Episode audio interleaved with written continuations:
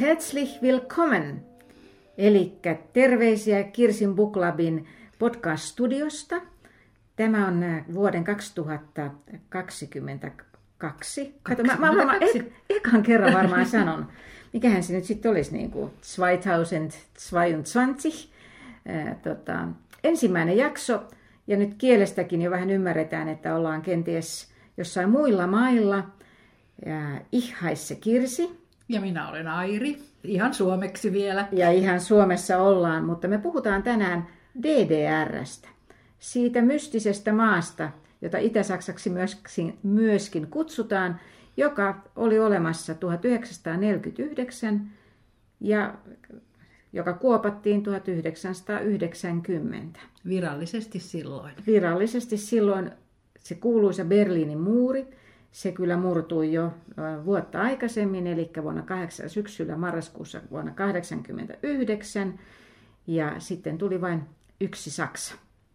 Ja meillä on kaksi kirjaa. Meillä on Meri Valkaman Sinun Margot, romaani, joka voitti Helsingin Sanomien esikoiskirjapalkinnon.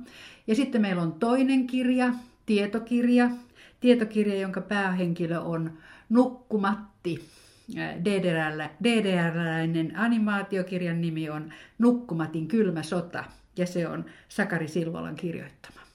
No niin, eli nämä kaksi kirjaa on johdattanut meidät, meidät matkoille. Ja nyt me aloitetaan tuosta sinun Margotistasi ja sitten hetken päästä puhutaan vähän, niin kuin yleensä se nukkumatti heittää aina niin kuin ohjelman lopussakin unihiakkaa, niin, niin älkää nukahtako kuitenkaan ennen sitä, koska nyt tulee, puhutaan tosi hyvästä kirjasta. Äh, Helsingin Sanomien tosissaan esikoiskirjapalkinto, joka ei saanut mitään kritiikkiä siitä, että olisi mennyt palkinto väärälle taholle, vaan Meri Valkaman kirja on, sitä on myyty hyvin, mutta se on saanut myös valtavan hyviä tota, kritiikkejä. Ja se varmaan löytyy monen joululahjapakettistakin, sitä todellakin on, on myyty ja luettu ja kehuttu. Kyllä. Ja mistä siinä kirjassa sitten on kysymys? No jos lähdetään ihan alkuasetelmasta, niin Vilja, mm, noin kolmekymppinen suomalainen toimittaja, hänen isänsä on kuollut ja isän, isän jäämistöstä hän löytää kirjeitä, jotka päättyvät aina toivotukseen sinun Margot. Mm. Ja Vilja lähtee selvittämään Saksaan, Berliiniin, jossa hän on siis asunut vanhempiensa kanssa, kun, kun Vilja on ollut pieni lapsi, niin hän lähtee selvittämään, että kuka tämä Margot on ja, ja mitä, mitä kaikkea siihen, siihen sisältyy tähän Margotin tarinaan ja niihin ja mitä sieltä kirjeistä on jo paljastunut. Eli Vilja saa ne kirjeet vuonna 2011 ja hän on asunut, asunut tuota Berliinissä vuosina, kaksi, äh, vuosina 1983 ja sitten 87 asti. Eli ihan pikkutyttönä saapunut sinne kaksivuotiaana ja sen takia tässä puhutaan paljon siitä muistista, että hän ei tiedä, hän ei tiedä kuka tämä Margot on. Hän kysyy äidiltään, äiti ja isä ovat eronneet, kysyy, että kuka Margot on. Äiti kieltäytyy muistamasta yhtään mitään tai puhumasta ainakaan yhtään mitään. Että tässä lähdetään selvittämään arvoitusta. Se on, se on, tietynlainen, se on tietynlainen trilleri sellaiseksi sitä on kutsuttu ilman, että se nyt olisi mitenkään, siinä olisi mitään rikosta, mutta, mutta se nimenomaan tämän arvoituksen selvittäminen ja, ja kaikki siihen liittyvä, koko se, koko se maailma, koko se yhteiskunta, kaikki se, mitä siellä, siellä on ollut, niin, niin se imee niin, että se on, se on siis kirja, jonka lukee siis niin kuin todella innostuneesti loppuun asti paksu kirja, riittää onneksi niin kuin pitkäksi aikaa luettavaa myöskin. Mutta siis Vilja on, niin kuin, se on hän on ollut isän tyttö nimenomaan siksi tämä, että kun isä kuolee, niin se on ollut Viljalle todella, todella tota, aikuiselle Viljalle niin iso, iso asia ja sitten hän on kuitenkin vähän etäinen tämän äitinsä kanssa, että tavallaan hän ei saa äidistä kumppania tähän selvitysmatkalleen. Ja nythän johtolankana on sitten tosissaan nämä kirjeet ja Vilja lähtee, par, ei Pariisiin, Berliiniin niiden kirjeiden tota, innottamana selvittämään – mistä on kysymys, ja siellä sitten kuitenkin lankana tämän menneisyyden kanssa on, on äidin entinen hyvä ystävä, tämmöinen Uutte. Ja Uuten kanssa käydään myöskin keskustelua, mutta tämä on just kun tässä on niin ihana tämä, mä nyt, no sanotaan tämä koukuttavuus ja tämä jännittävyys, niin me ei oikein voida kertoa paljon tästä, mitä sitten tapahtuu, että mitkä on ensiaskeleet, mitä, miten hän pääsee jäljille. Et ehkä se voi sanoa, että jäljille kuitenkin päästään. Sen verran voidaan kyllä varmaan kertoa, että tämä Viljan isä Markus oli silloin Berliinissä toimittajana, kirjeenvaihtajana. Ja äiti Roosa oli pitkälti kotiäitinä, koska Viljan lisäksi Vilja oli semmoinen... Vilja oli kaksi. Niin, kaksivuotias. Ja sitten oli vielä niin kuin pikkuveli Markus, joka vielä... Eiku, kai, Matias. Matias. Markus, Markus oli isä ja Matias oli pikkuveli, joka sitten myös sairasti paljon. Joo. Ja se on, niin kuin, se, on se, niin kuin se alkuasetelma siinä tosissaan, että ja nyt mietitään sitten, että tämä niin kuin paljon kerrotaan, mitä tapahtui silloin tosissaan niissä, ihan niissä alkuvuosina, kuinka he sinne asettautuivat. Ja tietysti tämä ei ole ihan norma- normaalia tai tavallista tämmöistä äh, DDR-läisen alku tota, perheen niin kuin elämää ollut, koska kun sä olet ulkomaalaisen lehden kirjeenvaihtaja, niin sulla on diplomaattistatus. Eli se on kuitenkin ollut pikkasen, pikkasen niin kuin, no sun vapausasteessa on ollut ihan toinen myöskin. Sä oot voinut käydä Länsi-Berliinin puolella, jos sä olet niin kuin halunnut. Mutta se äh, tarina alkaa sitten siitä, että se tosiaan veli sairastuu ja äiti joutuu lähtemään veljen kanssa sitten jo niin kuin Suomeenkin, mutta ne olot, mitä siellä kuvataan sitä heidän asettautumisestaan, niin ihan valtavan hienosti mun mielestä on saavutettu sitä DDRn tunnelmaa, että kerrotaan kuinka rappukäytävässä haisee, kun se roskakuilu on siinä jossain lähellä, että asunnossa ei haise, mutta rappukäytävässä. Sitten niillä on torakoitakin. Että ei ole sillä lailla niin kuin kaunisteltu, että on kerrottu mun mielestä silleen, niin kuin mä voisin kuvitella, että hyvin totuudenmukaisesti, minkälaista se arki, ainakin tämmöisen niin kuin diplomaattiperheen tota, arjessa Dipl- oli. Diplomaattistatuksella olla. Juu, ei aivan. Eivät, ei, ole, ihan niin, eivät ole diplomaatteja, ei. Kyllä, Joo. ja sitten nämä heidän ystävänsä, kuten tämä Uutte ja sitten myöskin esimerkiksi se Margot, niin ne on ihan tavallisia ihmisiä. Isä Markus on, on sanotaan nyt, että hän on, hän on niin kuin aatteen ihminen, hän on siis henkeen ja vereen sosialisti, tosin hän kokee sitten kyllä sen, sen ajan aikana, että hän niin kuin pettyy siihen DDRn johtoon. Äiti on sitten omanlaisensa, hän, hän on kotiäiti ja välillä hän vähän niin kuin irrotteleekin. Niin, siis sen äidistä annetaan tota, niin kuin aika kyllä äkkiväärä kuva, mutta ennen kaikkea ensiksi se, että äiti kantaa niin suurta huolta sitä tota, veljestä, mikä on tietysti ymmärrettävää, jos lapsi on sairaana, että Vilja jää vähän sille niin. Et sen takia sitten Vilja turvautuu niin kuin isään ja isä pitää huolta Viljasta, koska tota, tämä poika vaatii enemmän, enemmän niin kuin, äh, huomiota, enemmän hoivaa. Ja sitten tietysti se Markus, joka on uudessa työtehtävässä, niin hänellä riittää kodin ulkopuolista aktiviteettia aika paljon, niin tämä Roosa jää kauhean yksin sinne sitten. Ja sitten siinä tietysti alkaa syntyä, niin kuin, pinna on aika kireällä ja, ja suhdekaan ei ihan, sitten niin kuin ihan parhaim, parhaimmassa kantimissa juuri silloin ole. Mutta sitten kun tämä tilanne vähän tästä niin kuin, te, poika esimerkiksi tervehtyy, niin, niin sitten tämä, tämän uutte ystävänsä kanssa Roosa – niin sehän tosissaan repäisee. Sitten tulee ihan semmoinen punkkarin näköinenkin ja tukan väri vaihtuu ja hän löytää niin kuin Berliinin vaihto, siis nyt on vielä Itä-Berliinin vaihtoehtoispiirit, mikä on aika mielenkiintoista, että lännessä uskonkin, että 80-luvulla oli vaikka mitä, mutta että sitä löytyy sitten niin kuin Stassin valvovan silmän alla kuitenkin myöskin itäpuolelta. No sä jo sanoit, että tämä antaa niin myös kaunistelemattoman kuvan oloista DDRssä. Mutta paljon siellä on myös hyvää, siis Viljat tuntee olonsa turvalliseksi. Tämä kirjailija, siis Meri Valkama, on itse asunut lapsena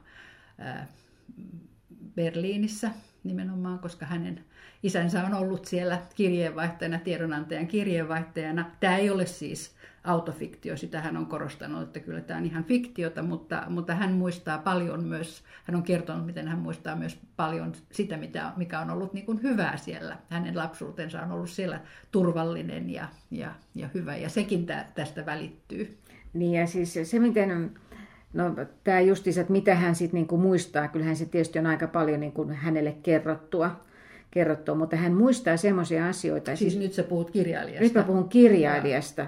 Ja. Muistaa sen, niin kuin tota, kirjailija kertoo itse, että nyt hän on sijoittanut tämän tarinan esimerkiksi samaan taloon, missä hän itse asui lapsena. Niin sit sit on välittynyt sitten nyt kirjan vilja, muistaa myöskin just näitä tämmöisiä hajuja ja ruokaa ja niin kuin tämän tyyppisiä niin kuin asioita, mitkä sitten jää sulle johonkin sinne alitajuntaan, että hän ei muista yksityiskohtia, mutta, tai siis on ne yksityiskohtia, mutta esimerkiksi kirjan vilja, sillä ei ole mitään aavistustakaan, kuka tämä Margot on. Ja hän ei muista, niin kuin, hän ei muista niitä, hän on ollut niin pieni, että ei hän muista niitä semmoisia niin kuin tapahtumia, hän muistaa ehkä tunnelmia enemmän. No miten sä selität sen, että mi- miksi Vilja, aikuinen Vilja, kolmekymppinen aikuinen Vilja, niin miksi hän lähtee etsimään sitä Markottia? Mikä niissä kirjeissä on, on sellaista, että hän ajattelee, että hänen täytyy saada selville, mitä on tapahtunut? Tämä on mun mielestä aika, niin kuin, tai tosi mielenkiintoinen kysymys, koska nyt tässä oma isä kuoli muutama vuosi sitten ja on tiettyjä asioita, mitä varmasti salaisuuksia, mitkä olisi ihan niin kuin kiinnostava tietää, mutta jotenkin Sä kysyit tuossa aikaisemmin, että jos olisi löytynyt tämmöiset kirjat, niin olisinko mä nyt lähtenyt niin kuin selvittämään?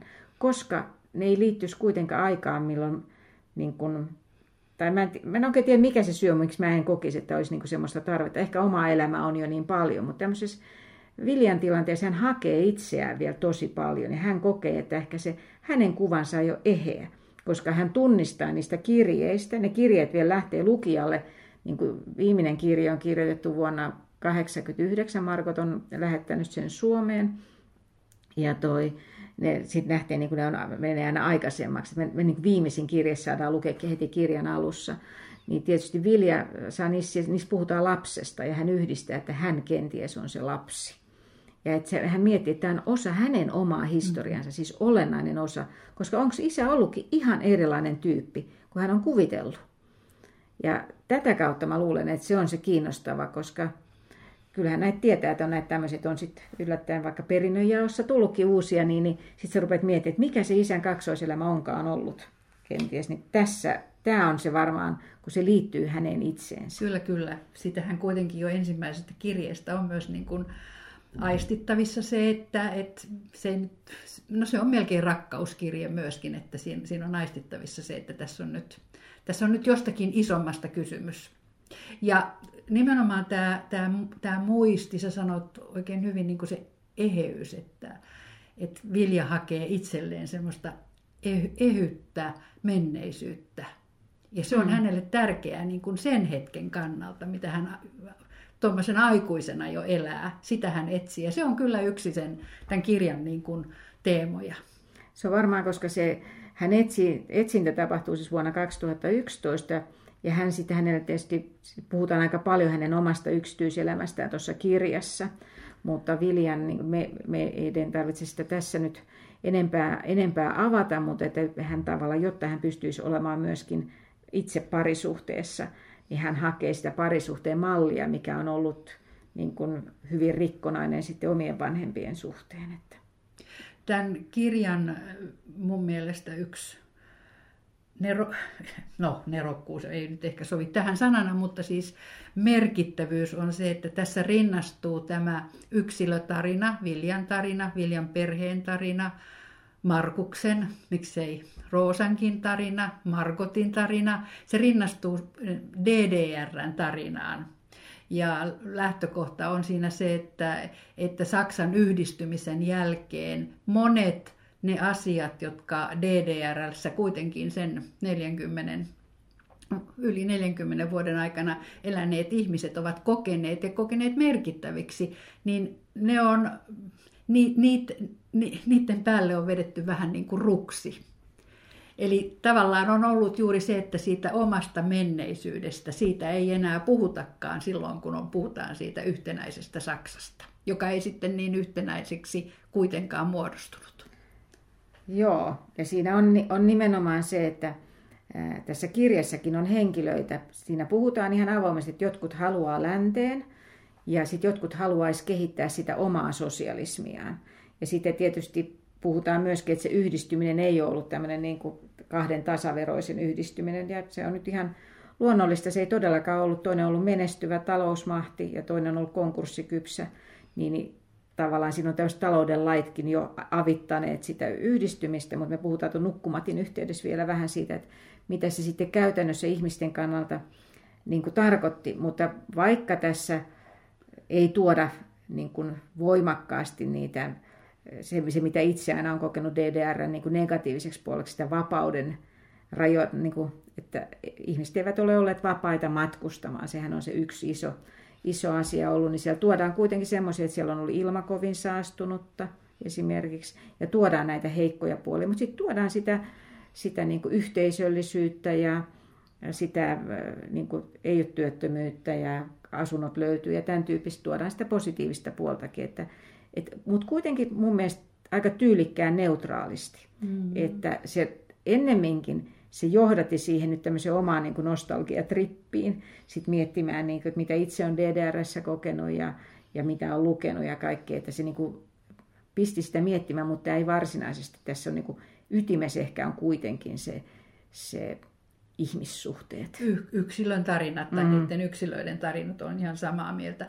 Tämä Uutte, joka on siis tämän äiti Roosan ystävä, joka on tässä myös esimerkki tämmöisestä itä-saksalaisesta, siis DDR-läisestä, jo, jolla on, joka on säilyttänyt asemansa tietyllä tavalla myös tässä yhdistyneessä Saksassa. Hän on dokumenttiohjaaja ja tehnyt paljon dokumentteja nimenomaan sieltä itä, itäiseltä puolelta ja, ja puhuu niin kuin voimakkaasti sen, sen entisen puolesta, ja juuri, tai ei nyt entisen puolesta, vaan sen puolesta, että, että DDRlläkin on ollut arvoa ja se pitää niin kuin antaa, niin tavallaan, että se menneisyys, sitä ei saa unohtaa, koska se on tärkeä ihmisille. Niin, mutta tässä on juuri se, että DDR oli vain tietty aika, sitä ennen on myöskin ollut siis on niin kuin Saksan kansa, joka sitten niin kuin jaettiin tässä, että niillä on niin paljon sitä yhteistä historiaa mm. myöskin, että on tietty, tietty vaihe. Ja kyllä mä, niin kuin, kun mä viittasin tuossa omiin kokemuksiin, niin mä olen siis ollut just vuonna 1983, milloin tämä kirja niin kuin, tota, alkaa, niin mä olen ollut Saksassa länsipuolella Nürnbergissä töissä. Ja sitten se oli semmoinen harjoittelu ja siihen liittyi sitten käynti myöskin Berli, Itä-Berliinin puolella. Me oltiin siis viikko Berliinissä ja sitten oltiin siellä itäpuolella. Ja äh, siitä tietenkin, kyllähän se nyt oli ihan semmoinen Itäblokin maa, että kyllä se elintason ero, mikä silmiin pisti, niin, tai niin kuin mikä näkyy ulospäin, niin se oli niin kuin valtava. Jos sitä mitataan missään tavaroissa tai siitä, mitä ravintolassa saattoi saada. Mutta vielä tämmöinen syvällisempi kokemus oli se, että mä olin sitten samana kesänä kuukauden Prahassa töissä, niin kutsutussa työleirivaihdossa, kuulostaa vähän just Itäblogilta, mutta tuota, oltiin siellä ää, tota, töissä, meitä oli kymmenen itä-saksalaista, kymmenen neuvostoliittolaista, sitten meitä oli viisi Helsingin kauppakorkeasta. Ja niiden itä-saksalaisten ihmisten kanssa, nuorten, samanikäisten, jotka kanssa oli opiskelijoita, niiden kanssa keskusteluissa, niin nehän oli siis ihan hirveän mukavia ja ihan, no totta kai, ihmisiä. Siis me oltiin niin kuin kaikki, niin kauan kuin keskusteltiin tälle yleisesti, niin me oltiin, tultiin hyvin toimeen. Mutta sitten oli tämmöisiä, heti tuli siellä jo käytännön ongelmia, että me suomalaiset niin kuin hilluttiin Prahan keskustassa, baareissa, konserteissa, mm. Niin kuin kaiket illat, koska me, meille myöskin annettiin sitä rahaa aika paljon ja ostettavaa oli aika vähän, mutta me oltaisiin otettu nämä itä-saksalaiset niin kuin ihmisiä mukaan, niin ne ei saanut lähteä sieltä asuntolasiltasi. Ne ei saanut lähteä meidän kanssa esimerkiksi konserttiin. Heillä oli siis valvoja. Heillä oli valvoja mukana, niin heillä ei ollut vapaata liikkuvuutta edestä ulkomaan matkalla. Mehän oltaisiin voitu auttaa niitä loikkaamaan. En kyllä tiedä, miten se olisi tapahtunut, mutta tätä ne niin kuin silloin pelkäs. Ja tämmöisiä esimerkkejä oli niin kuin useita. Ja sitten me oltiin loppujen lopuksi yhtenä iltana vietettiin tämmöisiä, me oltiin sitten jo Bratislavassa tooga-bileitä ja me oltiin järje, me suomalaiset oltiin järjestetty ne ja käyty ostamassa kaikki ruoka, mitä nyt saatiin, ja ennen kaikkea vodkaa, joten nyt voi kuvitella, mitä tuommoista reilu 20 bileissä, minkälainen se meno oli. Ja sitten siellä niin me oltiin pitkään kuunneltu, mutta yksi niistä itäsaksalaisista oikein semmoinen hemaseva, että meidän suomipojat kutsuivat häntä Elvitaliksi, kun hän oli niin runsas, niin toi Elvital rupesi sitä sanomaan, että miten te voitte elää tuommoisessa kapitalistisessa maassa, että te valmistutte kohta, niin mihin te menette töihin? Sitten mä olin, että no eihän me nyt tiedetä vielä. Sitten kysyi, niin kuin, että no mutta missä te sitten asutte? No eihän me tiedetä vielä, missä me sitten niin asutaan. Mehän voidaan muuttaa vaikka toiselle paikkakunnalle, tai eihän me tiedetä. Tai lähteä ulkomaille. Ja sitten miten teidän ne niin eläkeläiset, kuka pitää niistä huolta? Oli niin kuin just tämmöiset niin kuin oikein propagandan mukaisia kysymyksiä. Ja sitten me oltiin, mehän tietysti siinä ei niin kuin kauhean vakavasti näitä, niin kuin, että me ei koettu niitä huolina niin kuin ollenkaan itsellämme.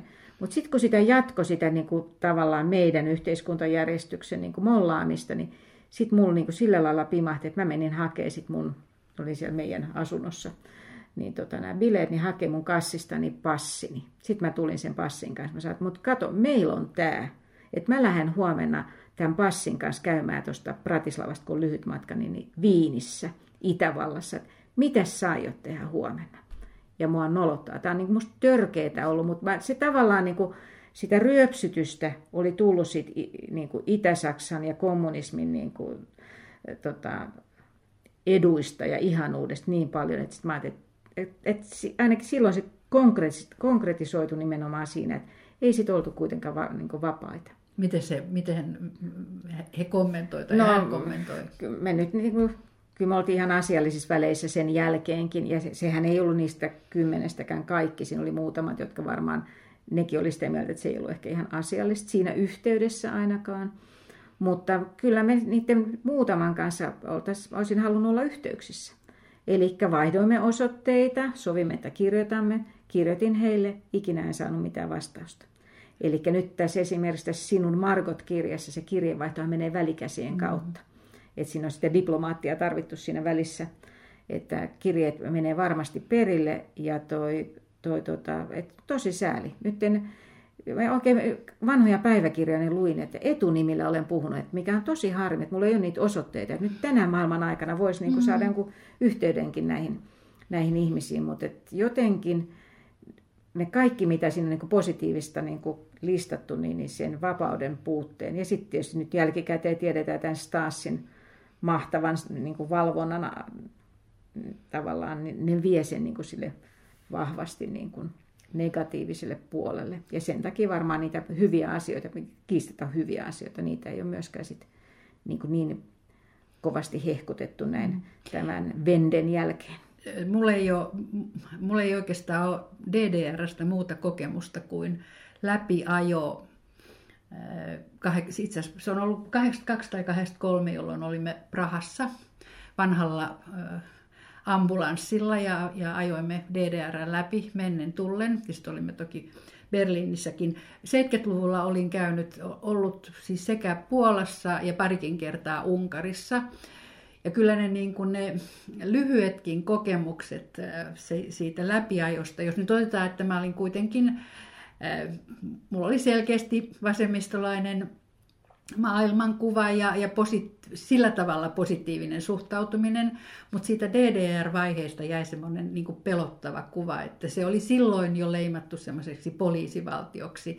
Ja kyllä se tunne jäi, erityisesti mä muistan se, että me palataan sieltä sieltä tota, Tsekkoslovakiasta. Tsekkoslovakian tulli aukasi sen meidän taka, takakontin ja oli tyytyväinen, kun olimme, tai itse asiassa me, me oltiin siis ystäväperheen kanssa, jolla oli kaksi lasta, niin he olivat ostaneet käkikellon, ne oli selvästi tyytyväisiä, että ollaan käytetty rahaa ja vilkutti näin. Me tullaan DDRn tulliin ja tullimiehet tai ne rajavartiostomiehet, ne halusi, että me oltaisiin purettu se, se ambulanssi, jossa näkyi tietysti, koska sehän on, se on korkea auto, niillä oli koko ajan, että onko siellä joku piilotettuna sinne, sinne tuota pohjan alle. Ja minäpä löysin itsestäni jopa Saksan puhujan, koska mä olin niin vihainen siitä, että mä siellä oli pimeä, oli, oli, oltiin jo illalla ja mä sanon niille, että te ette, te, te te ette herätä, että siellä on kaksi lasta ja sitä ja tätä jälkikäteen tajusin, että, että puhuinkin saksaa. Eli kyllä,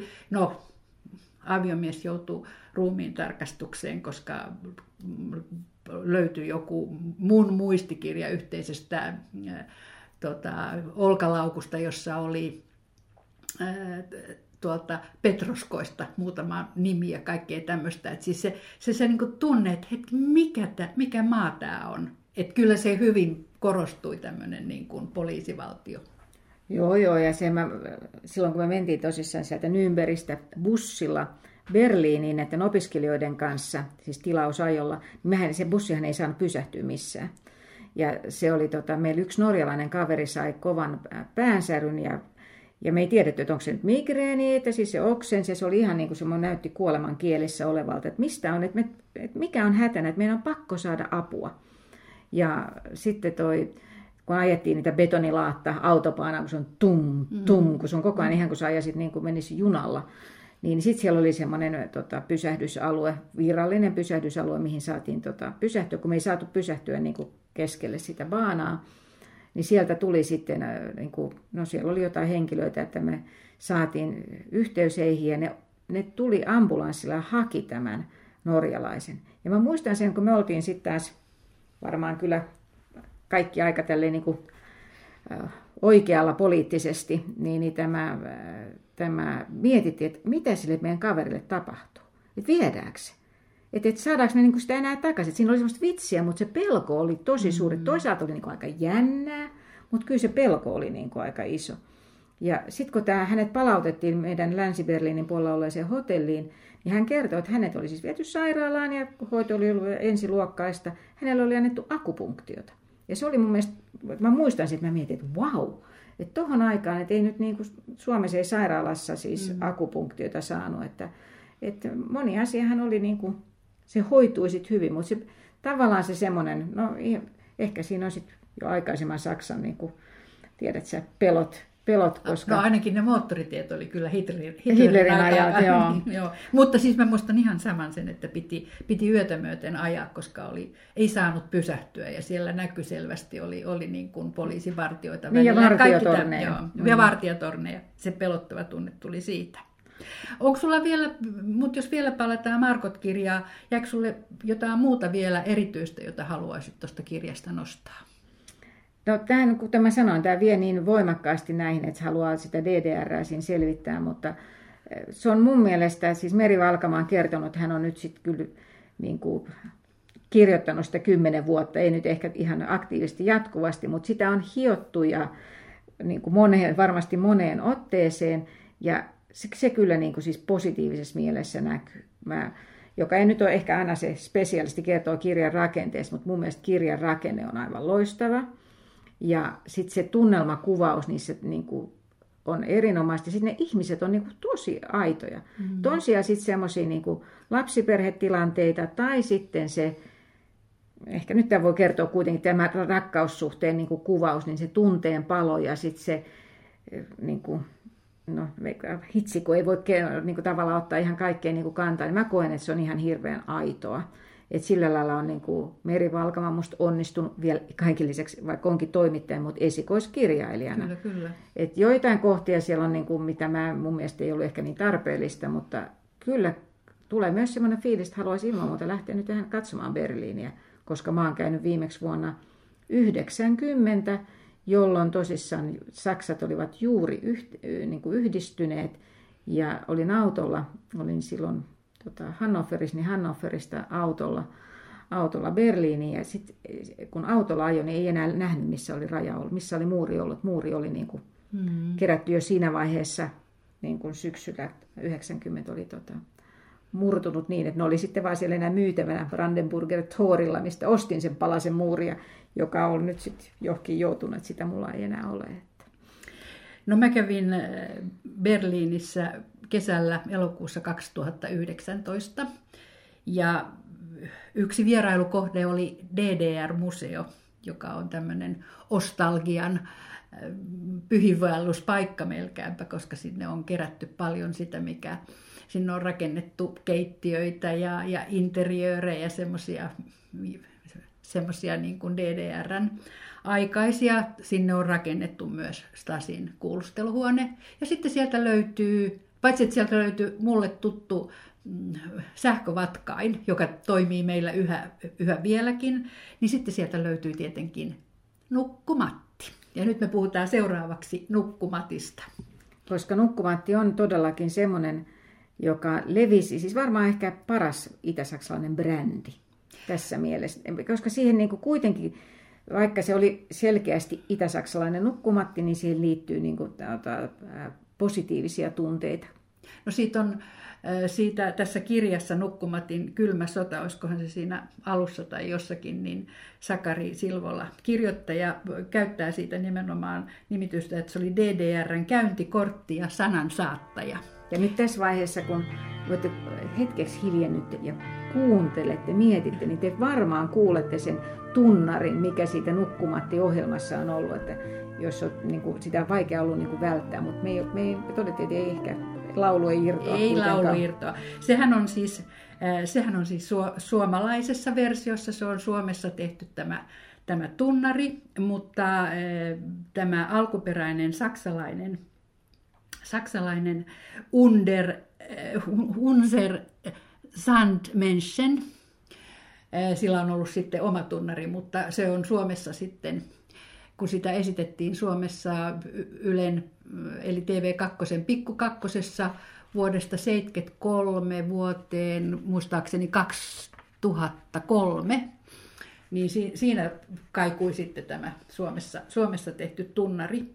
Mutta kirja on nimenomaan, siis se on, Sakari Silvola on Yleisradion tiedetoimittaja, historiaan erikoistunut, ja mm, hän oli vuoden opiskelemassa tuolla Berliinissä ja tämmöisessä mm, toimittajille, journalistille suunnatussa jatkokoulutusohjelmassa. Ja hänen tutkimuskohteensa oli nimenomaan tämä Unser Sandmenschen. Puhutaan vaan nukkumatista. No, niin puhutaan, puhutaan nukkumatista. Koska nyt täytyy sanoa, että tämä on siinä mielessä tämmöinen, niin kun se on se kylmä sota, niin on ollut myöskin länsisaksalainen nukkumatti, joka oli viikkoa myöhemmin pantiin eetteriin vasta, kun tämä, tota, tämä itäsaksalainen, niin kuin, itäsaksalainen nukkumatti, niin niillä oli vähän eri nimetkin. Paitsi, että tämä itäsaksalainen kyllä syntyi nopeasti siitä tiedosta, joka oli, jonka sitten tosiaan tuli sinne itäpuolelle, että nyt siellä länsipuolella ollaan suunnittelemassa tämmöistä nukkumattia ja pantiin niin kuin pyörät liikkeelle ja saatiin, saatiin nopeasti aikaiseksi ja saatiin todella kestävää tulosta. Tämä, tässä kirjassa erinomaisesti kulkee rinnan siis nimenomaan tämän animaatiosarjan, sen tekeminen, sen historia, äh, oikeastaan koko nukkumatin, tämän tämmöisen äh, unihiekkaa levittävän nukkumatin historia ynnä muuta, ja sitten DDRn historia, se mikä merkitys tällä, tällä lasten animaatiolla oli ja, ja minkälaisia merkityksiä sieltä voidaan sitten niin kuin lukea tai, tai katsoa ja miten siellä näkyy niin kuin sen maan kehitys. Ja se, onkin, se on tosi hauskaa. Mulle tämä nukkumatti ei ole ihan niin läheinen, vaikka omat lapset sanoikin, että he sen muistaa, mutta, mutta toi, että mä en pysty sanomaan, että minkälaisilla kaikilla kulkupeleillä hän saapui. Mutta Niitä hän... oli 200 kuulette.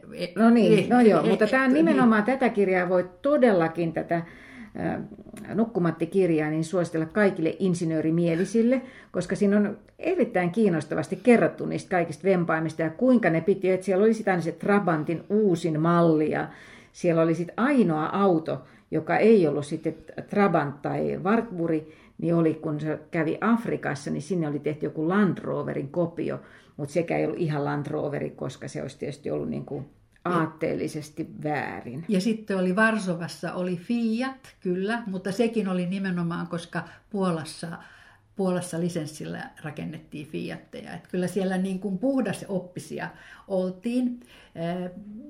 Tämä Sakari Silvola on haastatellut myös niitä tekijöitä, on, on vielä elossa tekijöitä, jotka ovat olleet mukana.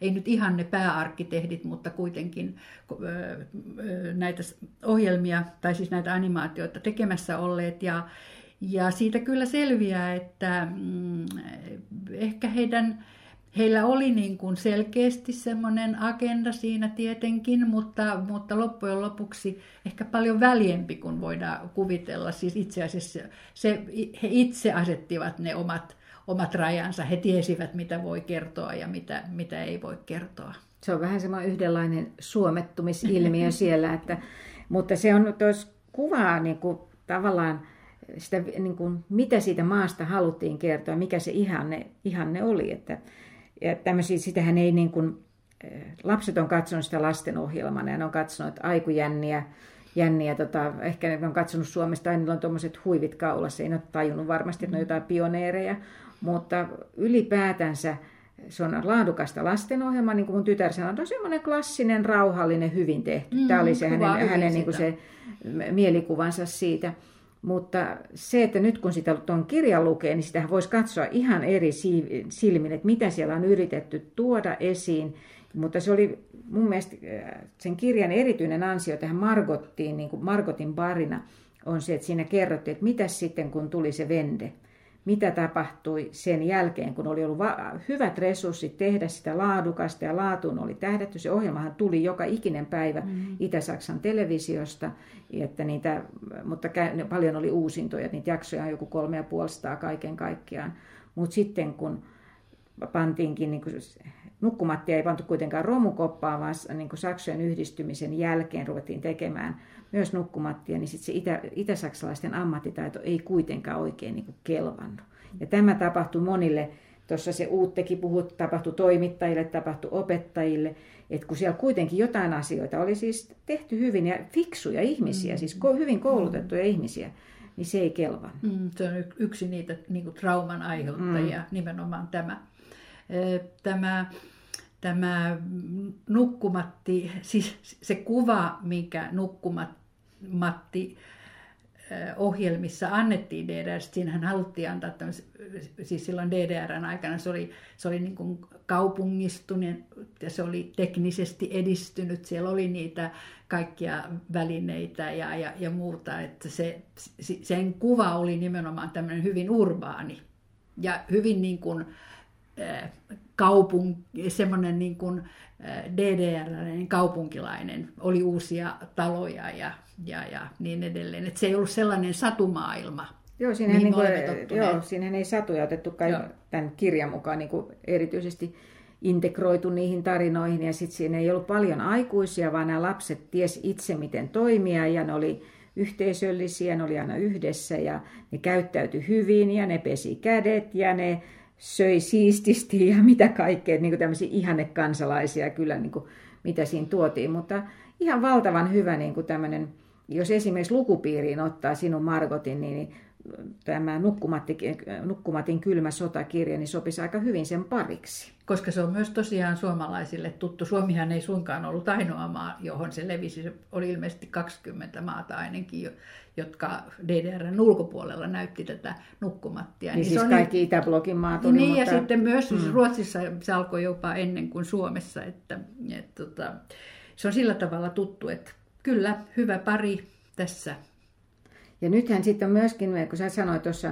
että on sen mikä sen museon nimi DDR se on ihan vaan DDR-museo. Se on DDR-museo, niin, kerrottiin myöskin siinä kirja, Nukkumatti-kirjassa kerrottiin, että Berliinissä on myös siis Nukkumatti-museo, joka on semmoinen pienempi yhden lelukaupan kellarissa, että jos haluaa todella intohimoisesti päästä, niin, niin sinne pääsee vain harvat ja valitut, ja maksoksi kuitenkin vain yhden euron se sisään. Yhden euron, joo. joo mutta, Pitää olla mutta se, ei ole, se ei ole opaskirjoissa, näin ymmärsin, että, se ei, että sinne ei jonoteta niin kuin tänne DDR, DDR-museoon, mutta varmaan olisi käynti, käynti sielläkin hyvin mielenkiintoista. Ja nyt kun me tehdään tätä tammikuussa 2022, niin nyt telkkarissa menee taas, tai jos on katsonut aikaisemmin, on ollut Deutschland 83, siis Deutschland 83, sitten on ollut Deutschland 86 eli 86 ja nyt menee uusin sarjan osa, TV-sarja Deutschland 89 eli noin on 80 ja juuri ne tapahtumat, mitä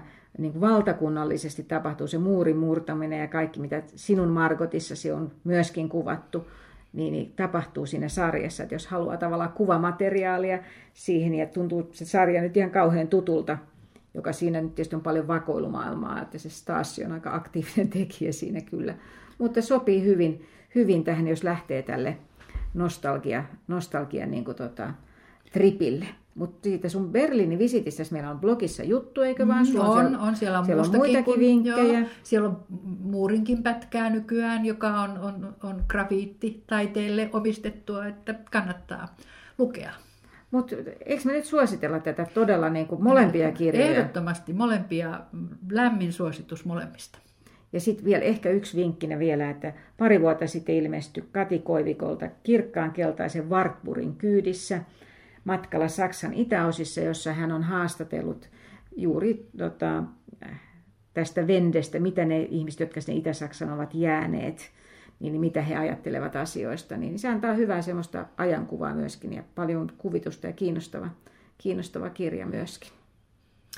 Nyt me sanotaan auf Wiedersehen. Huomaatko ei, Saksa, Saks, Saksakin jo luistaa? Näin, näin, mutta se on auf Wiederhören, kun nämä ihmiset kuulee meidät, eikä niin. No näin oikein. mä sanoisin. Mutta mä ajattelin, että he katsoo meidän blogia.